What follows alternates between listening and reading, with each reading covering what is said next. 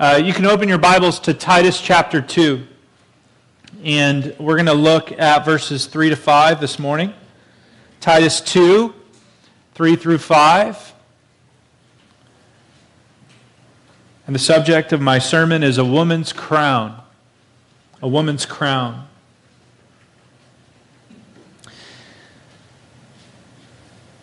Titus 2 3 says, Older women, likewise, are to be reverent in behavior, not slanderers or slaves to much wine.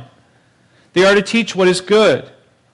And so train the young women to love their husbands and children, to be self controlled, pure, working at home, kind, and submissive to their own husbands, that the word of God may not be reviled.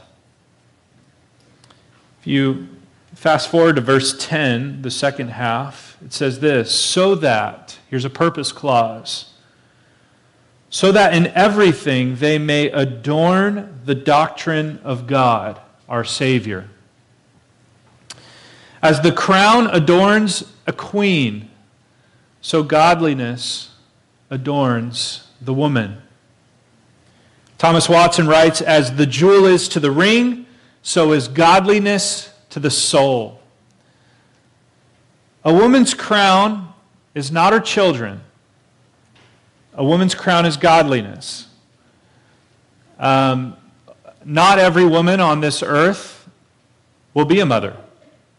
And so God wouldn't lay before a prize for every woman that she could not attain, but a prize that every woman can attain, whether she is a mother or not, a wife or not, even a young single gal, she can pursue godliness. And so godliness is a woman's crown. And Titus chapter 2, verses 3 through 5, lists the crown jewels. And it's important for us to esteem these qualities, to lift them up, because the world tries to belittle them. The message from this world is that Irreverent women are, are funny. Slandering and, and drinking women are affluent. A woman who loves her husband or, or, or her children before her career, well, she's old fashioned at best, a failure at worst. Submission, well, that is anathema to this world. They would say that's a weapon for the patriarchy, and that has oppressed women for centuries. The world would make this list that Paul gives Titus a curse, not a crown. And so I want to take a different approach and esteem these qualities, show you the godliness and the value of them as we see them listed in Scripture. And ladies, I, I want to encourage you today to put on Christ and his crown and to not be fooled by the fool's gold of this world, to chase the world and its crown. Pursue godliness. Pursue godliness as a virtue of value. The message or this passage, it's not just for mothers. There's application for all of us in this room, it, but it definitely includes mothers. Husbands, I want to address you. This is the character that you ought to encourage and praise in your wife. As you see her doing these things, honor her, and not just on Mother's Day, but every day. And also, don't make her job more difficult than it has to be. And I know that we can be difficult. Single men, if you're looking for a spouse, remember that beauty is vain, as we read in Proverbs 31. But a woman who fears the Lord is to be praised. So look for these qualities in a potential spouse. Wives, Proverbs 3:1 we read it, an excellent wife. Who can find? She is far more precious than jewels. Your excellence, ladies, is determined not by the vain measures of this world, but by your character as it flows from your relationship with Christ. So pursue these things. Single ladies, you're maybe not a wife yet, you're maybe not a mother yet, you aspire to do that or you aspire to walk this path, whether you marry or not, whether you have children or not, every woman is called to pursue godliness. And remember that godliness is of value in every way, not just in this life, but in the life to come. 1 Timothy 4 8. Mothers, as you teach your daughters, train her up to take the crown of godliness, not the crowns of this world. As you teach your, sh- your, your sons, show them the superiority of a godly woman to a worldly woman. And so there's application for all of us in this passage. First, I want to address the motivation for the crown. This is an important place to start. The motivation for the crown. That's your first uh, point in your outline. Paul gives these instructions to Titus, a pastor in a church, and he gives these instructions for a variety of persons. It actually starts in chapter 1. He gives clear instructions for elders. And then in chapter 2, he, mo- he moves to men, and then to women, and then even to slaves. And then at the end, he gives this purpose clause in verse 10. I read it. So that in everything they may adorn the doctrine of God our Savior. And so, godly character is an outward expression of an inward conviction. It is beauty that, well, it beautifies belief. It's the fruit of the root. And so we need to ask what is this doctrine that produces godliness? What is this belief or this root that sprouts such beauty in godly character? Well, Paul tells us in Titus chapter 2, verses 11 to 14. Look at Titus 2, 11 through 14 it says this For the grace of God has appeared. Grace bringing salvation for all people. Grace training us to renounce ungodliness and worldly passions, training us to live self controlled, upright, and godly lives in this present age. Waiting for our blessed hope, the appearing of the glory of our great God and Savior Jesus Christ who gave himself for us to redeem us from all, unlaw- from all lawlessness and to purify for himself a people for his own possession who are zealous for good works. Listen very carefully. Grace motivates godliness. Grace motivates godliness. Gratitude motivates good works. Paul understood that, and so he interlaces the godliness that grace produces, and he reminds us of these essential gospel truths. Paul wants us to be sure that as we pursue godliness or holiness, man or woman, that it isn't for salvation, it's because of salvation. It's because of what Christ has done in us. And so we need to make sure that gospel indicatives motivate the good work imperatives or the commands. For example, just one of many examples. Wives, when loving your husband is difficult, trust me, I know we're difficult. You've been serving the kids all day, catering to their needs, and then husband comes home grumpy, and he expects to be served after a long day of work. Now, instead of putting on a fake smile, kind of grudging or begrudging underneath your, your breath and struggling through your duty, remember Jesus Christ. Think on him for a moment. Remember his love for you. For the joy set before him, he endured a cross. And that while you were yet a sinner, Christ died for you. He loved the unlovely in you. He, he befriended the enemy in you. He, he died for you.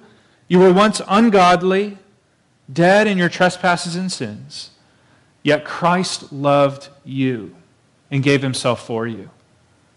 That's a far better motivation than just getting through your duties. See, the love of Jesus is the power that you need to love the beast. It is. See, with faith holding on to his sacrifice and with hope looking forward to his return, step by step, he leads you, He empowers you to do the things that he asks you of, that he asks of you. And he never once asks you to do something that he himself was unwilling to do. And so I want to encourage all of us to unleash the gospel in our hearts, to let it loose, to let it fuel and fan into flame our love for Christ, our appreciation for what he did, and for us to step by step pursue godliness. Let, make sure that grace motivates your godliness and that it isn't just duty or just a simple response to commands. That is the motivation for godliness. And so, point number two, as we get to our passage, specifically verses 3 through 5, Paul gives us the school for godliness. How does a woman grow in godliness? This passage gives us a model for how a woman can best grow in these areas. And the model is this older women train younger women. Older women train younger women. Look at verse 3. Older women, likewise, then it lists behavior or ca- character of the older women. But look at the end of verse 3. They are to teach what is good, and so train, still referring to the older women, they are so to train the younger women in all these aspects of godly character. So, teaching and training, these two aspects of an older woman's ministry. First, they're to teach what is good. In the Greek, that's just one word it's a, a teacher of good. And so, the word, or, or a, a woman is to be a sound teacher.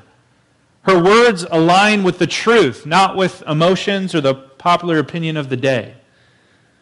That word for train means to encourage and practice. It implies both these elements of teaching and modeling. So the idea is that the person who walks further down the path, she reaches back and helps the younger along in the same way. Now, who are the appropriate trainers or teachers for this task? Who is going to help the young ladies grow in these areas? Well, Paul, isn't it interesting? Paul asks Titus, who is a pastor, to have the older women specifically train and teach younger women. Not the pastor, not even their husbands, but for older women to teach and train younger women. Hendriksen, a commentator, he suggests that no one, not even Titus, is better equipped to train younger women than an older godly woman. That is because older women, they not only have the scriptures, presumably, if they're godly, but they have what Titus and the husbands do not the experience of womanhood. Now, this is not to say that a pastor has nothing to teach a woman or that a husband is unable to teach his wife. In fact, husbands are called to teach their wives in, in 1 Corinthians 14. But when it comes to aspects of godly womanhood, there's not a better spiritual trainer than another woman who's walked a little bit further ahead down the path of godliness. And this model of discipleship is critical. It is so important for the health of the church. It's critical for the young ladies in our church. It's for the, critical for the young girls and the children. It's critical for young wives. It's, it's critical, critical for young moms. It's critical for the overall health of the community. Older women training and teaching younger women. And so I, am asking us as a church are the older women training the younger women? Are the younger women learning from the older women? I'm asking you specifically, are you doing this, ladies? Older ladies, ladies who have gone a little bit further down the path of godliness, are you intentionally reaching out to the younger ones to help them along in matters of womanhood, wifing, mothering. Younger ladies, do you have older godly women in your life that you can learn from in matters of womanhood, wifing, and mothering? Clearly, Paul had the whole church community in mind here. He doesn't just say your biological mother, make sure you're learning from her. Biological moms, make sure you're teaching your daughters. But this is communal. This is all the moms helping all the moms, all the young ladies learning from all the mothers or, or the older women ahead of them. This is church community. And this is essential. This is a critical cog in the machine of disciple making. That older women are training and teaching the younger. And so I want you, ladies, wherever you're at, wherever you consider yourself along that path of pursuing godliness, where are you and are you engaged in this? Do you have an older godly woman in your life that you're learning from? Do you have younger women that you can teach and train, that you're spending time with, that you're intentionally discipling? And if that's not the case, then for godliness' sake, pursue this. Go find a woman that you can learn from and a woman that you can teach and train. Susan Hunt writes this These characteristics of the older woman specifically indicate spiritual depth and strength. She needs to be able to teach, she needs to be reverent in her behavior, having walked further down the path of godliness. But listen what else she writes. She says, they also imply vulnerability. this is harder for a lot of women to open themselves up to others. She says, the older woman must be willing to let a younger woman look into her life and learn from it. Here's the rub showing yourself vulnerabilities, strengths, and weaknesses, inviting them in, spending time together. But this is important, isn't it? Paul gives it as a model for growth in the church, for training the younger women. It's important for our, our young ladies, our, our young wives, our young mothers. And so, you know what?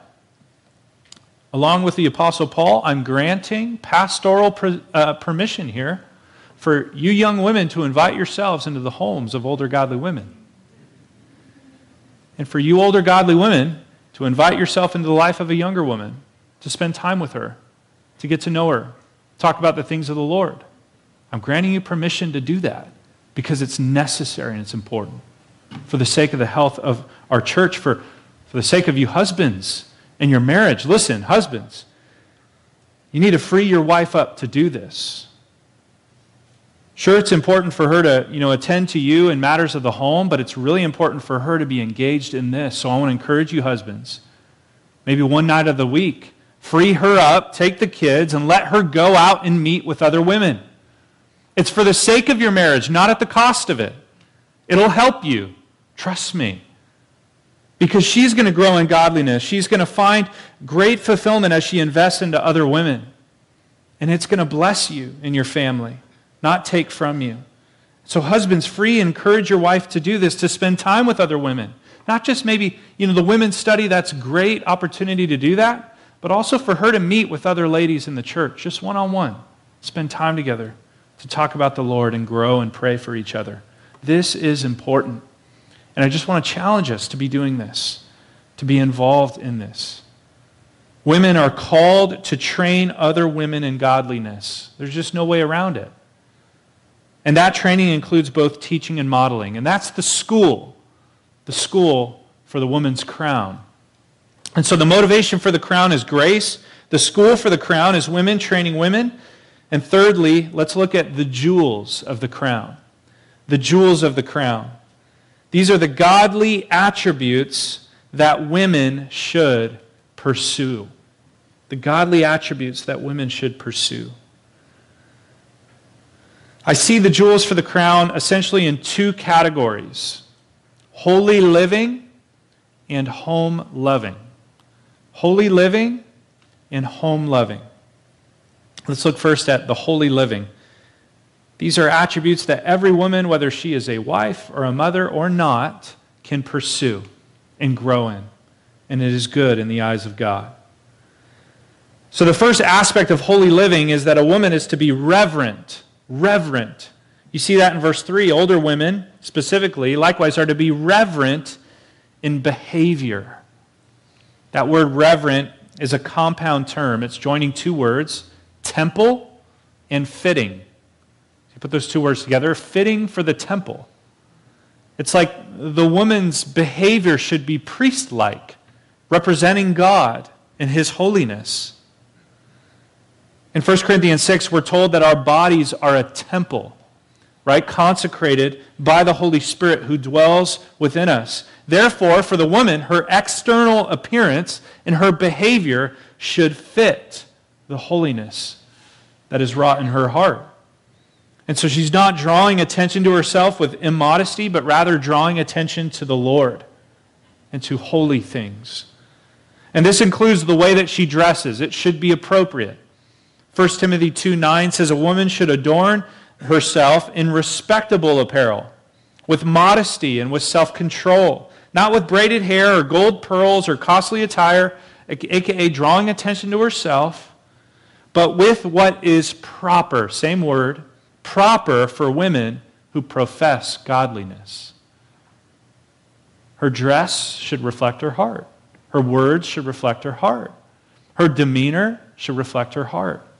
A heart that is holy and seeking after holiness, like Christ. And so godliness expresses itself in a reverent demeanor. Women, make sure that your appearance and your behavior reflects a heart for holiness. Women are not to be slanderers, not slanderers. The Greek word for slanderer is diabolos. Sound familiar? It's the same word translated as devil in the Bible. 1 Peter 5 8 says, Your adversary, the devil, diabolos, prowls around like a roaring lion seeking someone to devour. Slander is devilish. It's devilish speech. It's speech that seeks to bring someone else down. It could be take the form of gossip, or it could just take the form of maybe a passive aggressive comment made to a woman to belittle her or to make her feel less than. It can come out as just irreverent slander, just putting her down bluntly. But it is devilish speech. One commentator writes this those people who cannot control their tongues in speaking lies, false accusations, or spreading malicious gossip, they do the work of Satan himself. Oh, be, be warned. Ladies, don't engage in slanderous speech. That's not befitting. That's not reverent. That doesn't fit the holiness that a woman is to pursue. 1 Peter, or sorry, Ephesians 4.30 says, Don't grieve the Holy Spirit of God. Let all bitterness and wrath and anger and clamor and slander be put away from you. And then he says this, be kind to one another. And we see that attribute listed in Titus 2. Women are to be kind. Look at verse 5. Kind. So the opposite of putting someone down with your words is building them up. So godly women are marked by kindness. Kindness. That's an aspect of our holy living. And kindness means, means doing good to others, being tender, being compassionate. Ladies, it shouldn't be that someone would look at you and think, oh, I need to be careful around her. I'm not sure she's out for what's best for me. I'm afraid of what she might say about me. I'm, I'm afraid if I tell her something that she's going to tell someone else. No, rather, another woman should look at you as an example and say, Oh, I can trust her. She's kind. She's going to protect the secretive information that I give her. She's going to pray for me. She's going to be out for what's good for me and not use my difficult situation to make herself look better. Women are to be kind. Are you kind? Are you kind? Women are not to be slaves to much wine. That's pretty obvious. Uh, apparently, the commentators say this is a big problem in the area of Crete women who are drinking too much, drunken women. But a godly woman is not a drunkard. She's not mastered by any substance. Rather, she's filled by the Holy Spirit. Ephesians 5:18. A woman is to be self controlled. Self controlled women avoid extreme reactions and they avoid being led by their emotions. A self controlled woman is not manipulated by a sale or a sob story. Oh, they were 10% off. And they looked so cute on that dog with three legs. I had to buy it. A self controlled woman is not a slave to the cycle. Well, it's just that time of the month, so I have a free pass on all behavior. I could do or say whatever I want. That's not a self controlled woman. A self controlled woman does not make rash decisions with rash words. I'm leaving and I'm never coming back. No. Truth and wisdom guides the self controlled woman. Her thinking is tempered by God's word, and so is her behavior. She trusts and she obeys God's word, no matter how she feels in the moment. Ladies, I just want to encourage you before you say, I feel, think about what God's word says. What do you know as true? Before responding emotionally. A woman is to be self controlled. Self controlled. A woman is to be pure. This is interesting. Normally, when we talk about purity, especially related to sexual purity, we're talking, we're addressing mostly men, right? We think that this is a man's problem, but that's not true. Women are also tempted to be impure, to think impure thoughts. Maybe the motivations are different. For men, maybe there's this pursuit of pleasure or control. For women, perhaps this pursuit of, of comfort, of affirmation, the desire to be desired. And so you've given yourself to impure thoughts. Godly women guard themselves and guard their hearts against these kinds of temptations. Their comfort is Christ. Their affirmation comes from Him, not from men. Their desire is to be fulfilled in His love, not the love of another. And so a godly woman will protect her heart from impure thinking, from impure reading, from impure movies, and from impure environments and temptations. She doesn't let her mind wander into fantasy, but she keeps it close to the Savior, to Christ. 1 John 3 3 says, Everyone who thus hopes in him purifies himself or herself as he is pure. So, ladies, set your eyes on the pure Christ so that your thinking, your hearts are pure and let out pure behavior all these aspects of a godly woman that she would be reverent, she'd not be a slanderer, but kind, not a drunkard, but self controlled and pure. These are aspects of holy living. And these are aspects that you can pursue, ladies, and, you know, even for men, all of you, young, old, married, not married, mothers or, or not mothers. These are things that God values and God are, are heavenly treasures. The second category of jewels, though, on the woman's crown is this category of home loving. Okay? Home loving. I mean, let's go back to the text and read through it. I want you just to see the emphasis on the work in the home.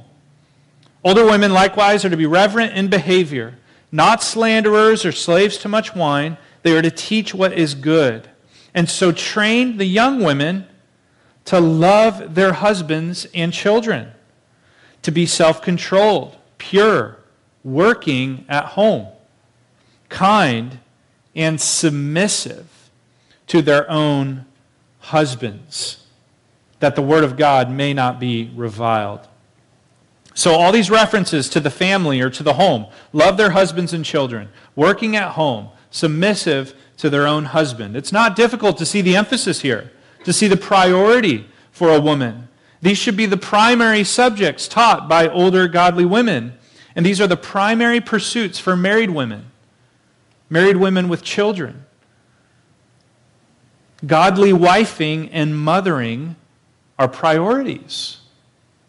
If this is your role. Now, some of you say, well, this isn't my role. I'm single, or maybe I'm not a mother yet. Well, these are qualities that you can aspire to, you can still esteem, and trust in Christ as you're waiting on Him to provide these things in your life. But if you are a wife and you are a mother, but and you're getting after things like self-control, purity, and you know, reverence in your behavior, but you're neglecting the home, then you're missing one of the most brilliant jewels in your crown. You're missing the woman's priority. And so let's look at these home loving jewels. The first one is to love your husband and children. Now, it's interesting the word love here. It's not agape love. Agape love is the love that we associate with God and his sacrificial love. This is phileo love. This is the love of friendship. So, wives, is your husband still your friend? Do you not only love him, but do you like him?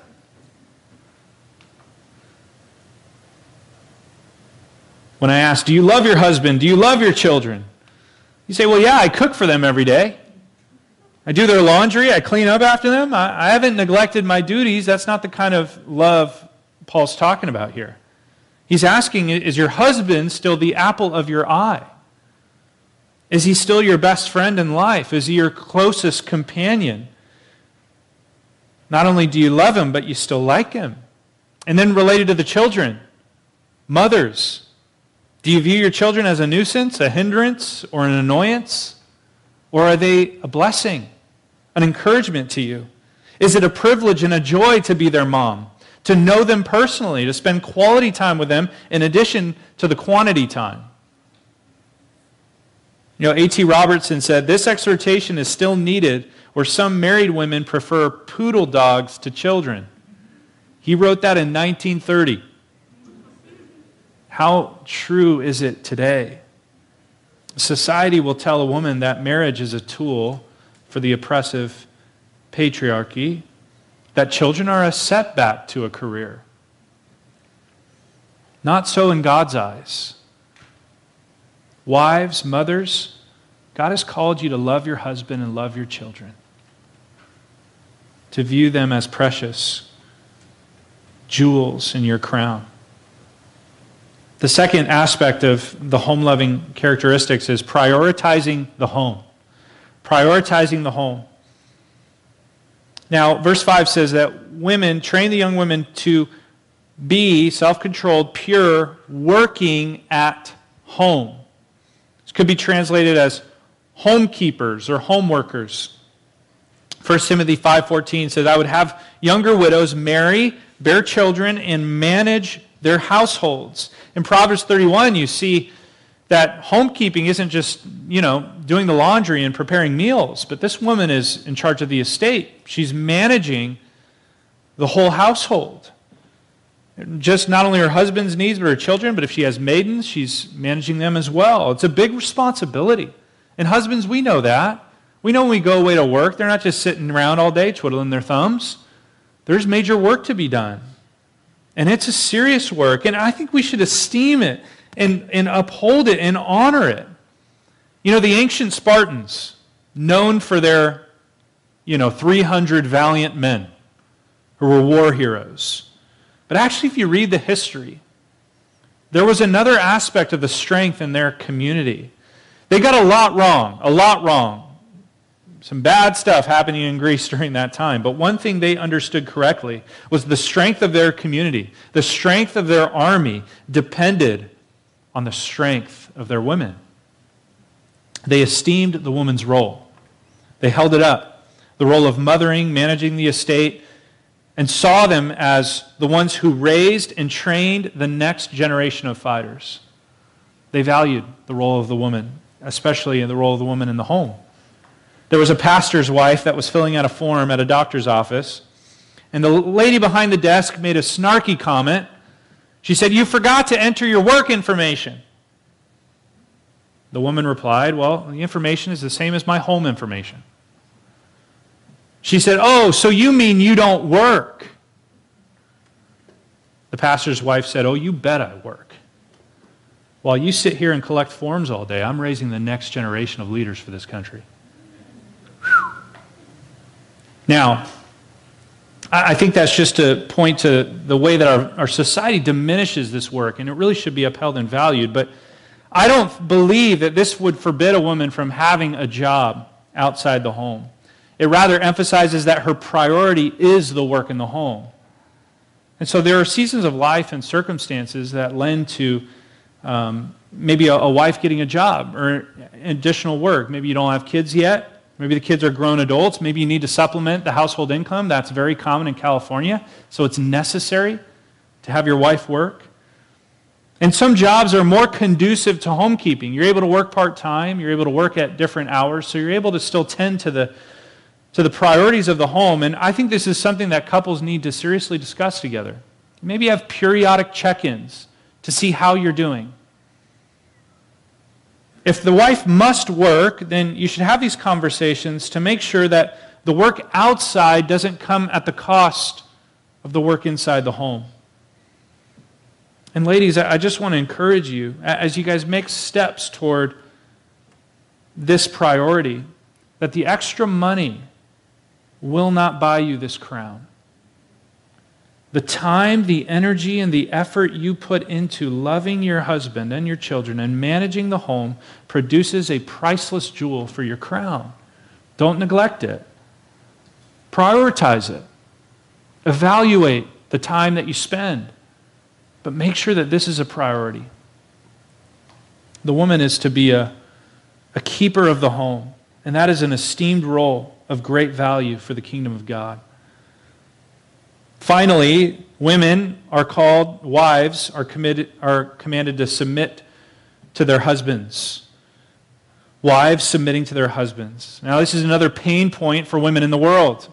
It's a, but it's not a pain point for God, it's a precious jewel for the women of God. Titus 2:5 we see here that they're to be submissive to their own husbands. Own husbands important, not someone else's husband. Ephesians 5:22 Wives submit to your own husbands as to the Lord. So this is a worshipful endeavor. Colossians 3:18 Wives submit to your husbands as is fitting in the Lord. Then 1 Peter 3:1 Likewise wives be subject to your own husbands even those who don't obey the word. In the very beginning God made male and female two genders not however many Facebook says there is. These two genders are equal in value. No distinction as far as their value in God's eyes, the way that they're saved, both image bearers of God. Yet, they do have distinct roles. And God made it that way complementary roles. The woman, as, or sorry, the man is given the role of head or leader. So he is primarily responsible to lead, to provide, and protect his family. And he gave woman the title and the role of helper. And so she is to follow, to support, and to undergird his leadership. These are God given roles. By the way, roles given before Genesis 3, before sin entered the world and messed everything up. So this is God's design. And, and God, at the end of creation, says that his design is not just good, but very good. So this is beautiful. This is right. This is orderly. And the world would say, no, our way's better. So when sin entered the world, the battle of the sexes began. Genesis 3:16, God says to the woman, "Your desire will be contrary to your husband, but he shall rule over you." God predicted a struggle he knew would be happen even before the 20th century. There'd be a struggle for a woman to fulfill her role, and she'll desire her husband's role, and the husbands would take advantage of their authority, and they would become abusive, and it would all become a mess because sin makes a mess. Sin messes with God's design. But it's not God's design that's the problem, it's sin and people. It's not that God's design for the woman as helper or for the woman to submit to her husband is wrong. It's sin that has messed that up. God didn't. And so, women, despite what the world says, and in honor of Christ whom you love, and to obey his word, he calls you to submit to your husband, to come under his leadership, to follow him, to support him, and to undergird him. And this is right, and this is beautiful, and this is good. I like to remind women that they're in good company. They are. Submission aligns your heart with that of the Son of God, who willingly submitted to the will of his Father, not because he was less than, not because he was inferior, but because it was his role, and he fulfilled it. Submission aligns your heart with that of the Holy Spirit, who's also called the Helper. And he's no less God. He's not inferior than the other persons of the triune God, but he fulfills his role gladly. So I want to encourage you to fulfill this role. To be a woman that not only pursues holy living, but is home loving. You know, the world's crown for women is empty and it is unfulfilling. I was struck by a recent article that I read by the Harvard Business Journal that the number one regret for female executives, this was just published, the number one regret for female executives in business was not in any way related to their business. Their number one regret is that they didn't have children. The world knows this is wrong, they know it. The vain pursuits of the world are ultimately unfulfilling. A career won't fulfill you, ladies. Uh, even just another man won't fulfill you. Children, if that's your ultimate, that even won't fulfill you. Christ fulfills you. And As you pursue Christ and his character reflects in your life, you'll become a godly woman and you'll pursue the things and do the things that he has designed and that he loves. And so take up Christ in his crown. Take up godliness and heavenly treasure. Single ladies, take up the call of holy living. Live a life that is wholly devoted to Jesus Christ, whether you marry or not, and trust God with your future. Wives, take up this charge of submission and, and loving your husband and, and holy character. Mothers teach, train, and raise those children not to say yes to the world and its fool's gold, but to treasure Christ and godliness. And men, let's esteem these qualities as beautiful and attractive. Let's honor our wives as they display this character. And you know what's interesting? we go through these aspects of godly character, I want to point you back to Titus 2 in this last phrase in verse 5 is that this kind of character displayed in the lives of women is a defense, a witness for the gospel. Look at the end of verse 5 that the word of God may not be reviled. The word of God, the doctrine of God, the gospel of Jesus Christ will be adorned, women as you live this way in the world. Let's be an effective witness for Jesus Christ with our godly character. Let me pray. Heavenly Father, God, we come before you humbly, just recognizing that you are creator, designer, architect of this world, of our gender, of our design, of our purpose. You've written it, and it is so. And God, it is good. Sometimes I think, God, we, we're mistaken when we look at the design of Scripture as just a burden or, or oppressive in some way. That's not true, God. What you, your designs are good. Your, even the yoke of Christ is, is gentle, it's kind, it's, it's easy. And we know that it's the right way, and yet sometimes, God, in our sin, just forgive us for taking our way, for thinking that our way is better. Forgive us for that, God. Thank you for Jesus Christ who died to atone for that sin, for, to atone for that curse that's warped everything. Thank you that we can trust in Christ and hope in Him. He saved us and that He's coming back to make all wrongs right. To redeem the whole world. God, and I just ask for our women, the young women, older women in our congregation, that you would encourage them today. You'd encourage them maybe just with one practical application they can walk away with to grow in godliness, that they would take up your crown, God, and not the world's crown. And that they would be a wonderful witness to this community and to this world of the gospel of Jesus Christ. God, I pray that you would be with them today, you'd encourage them today, and encourage them in godliness in their role as women of God. In Jesus' name, amen.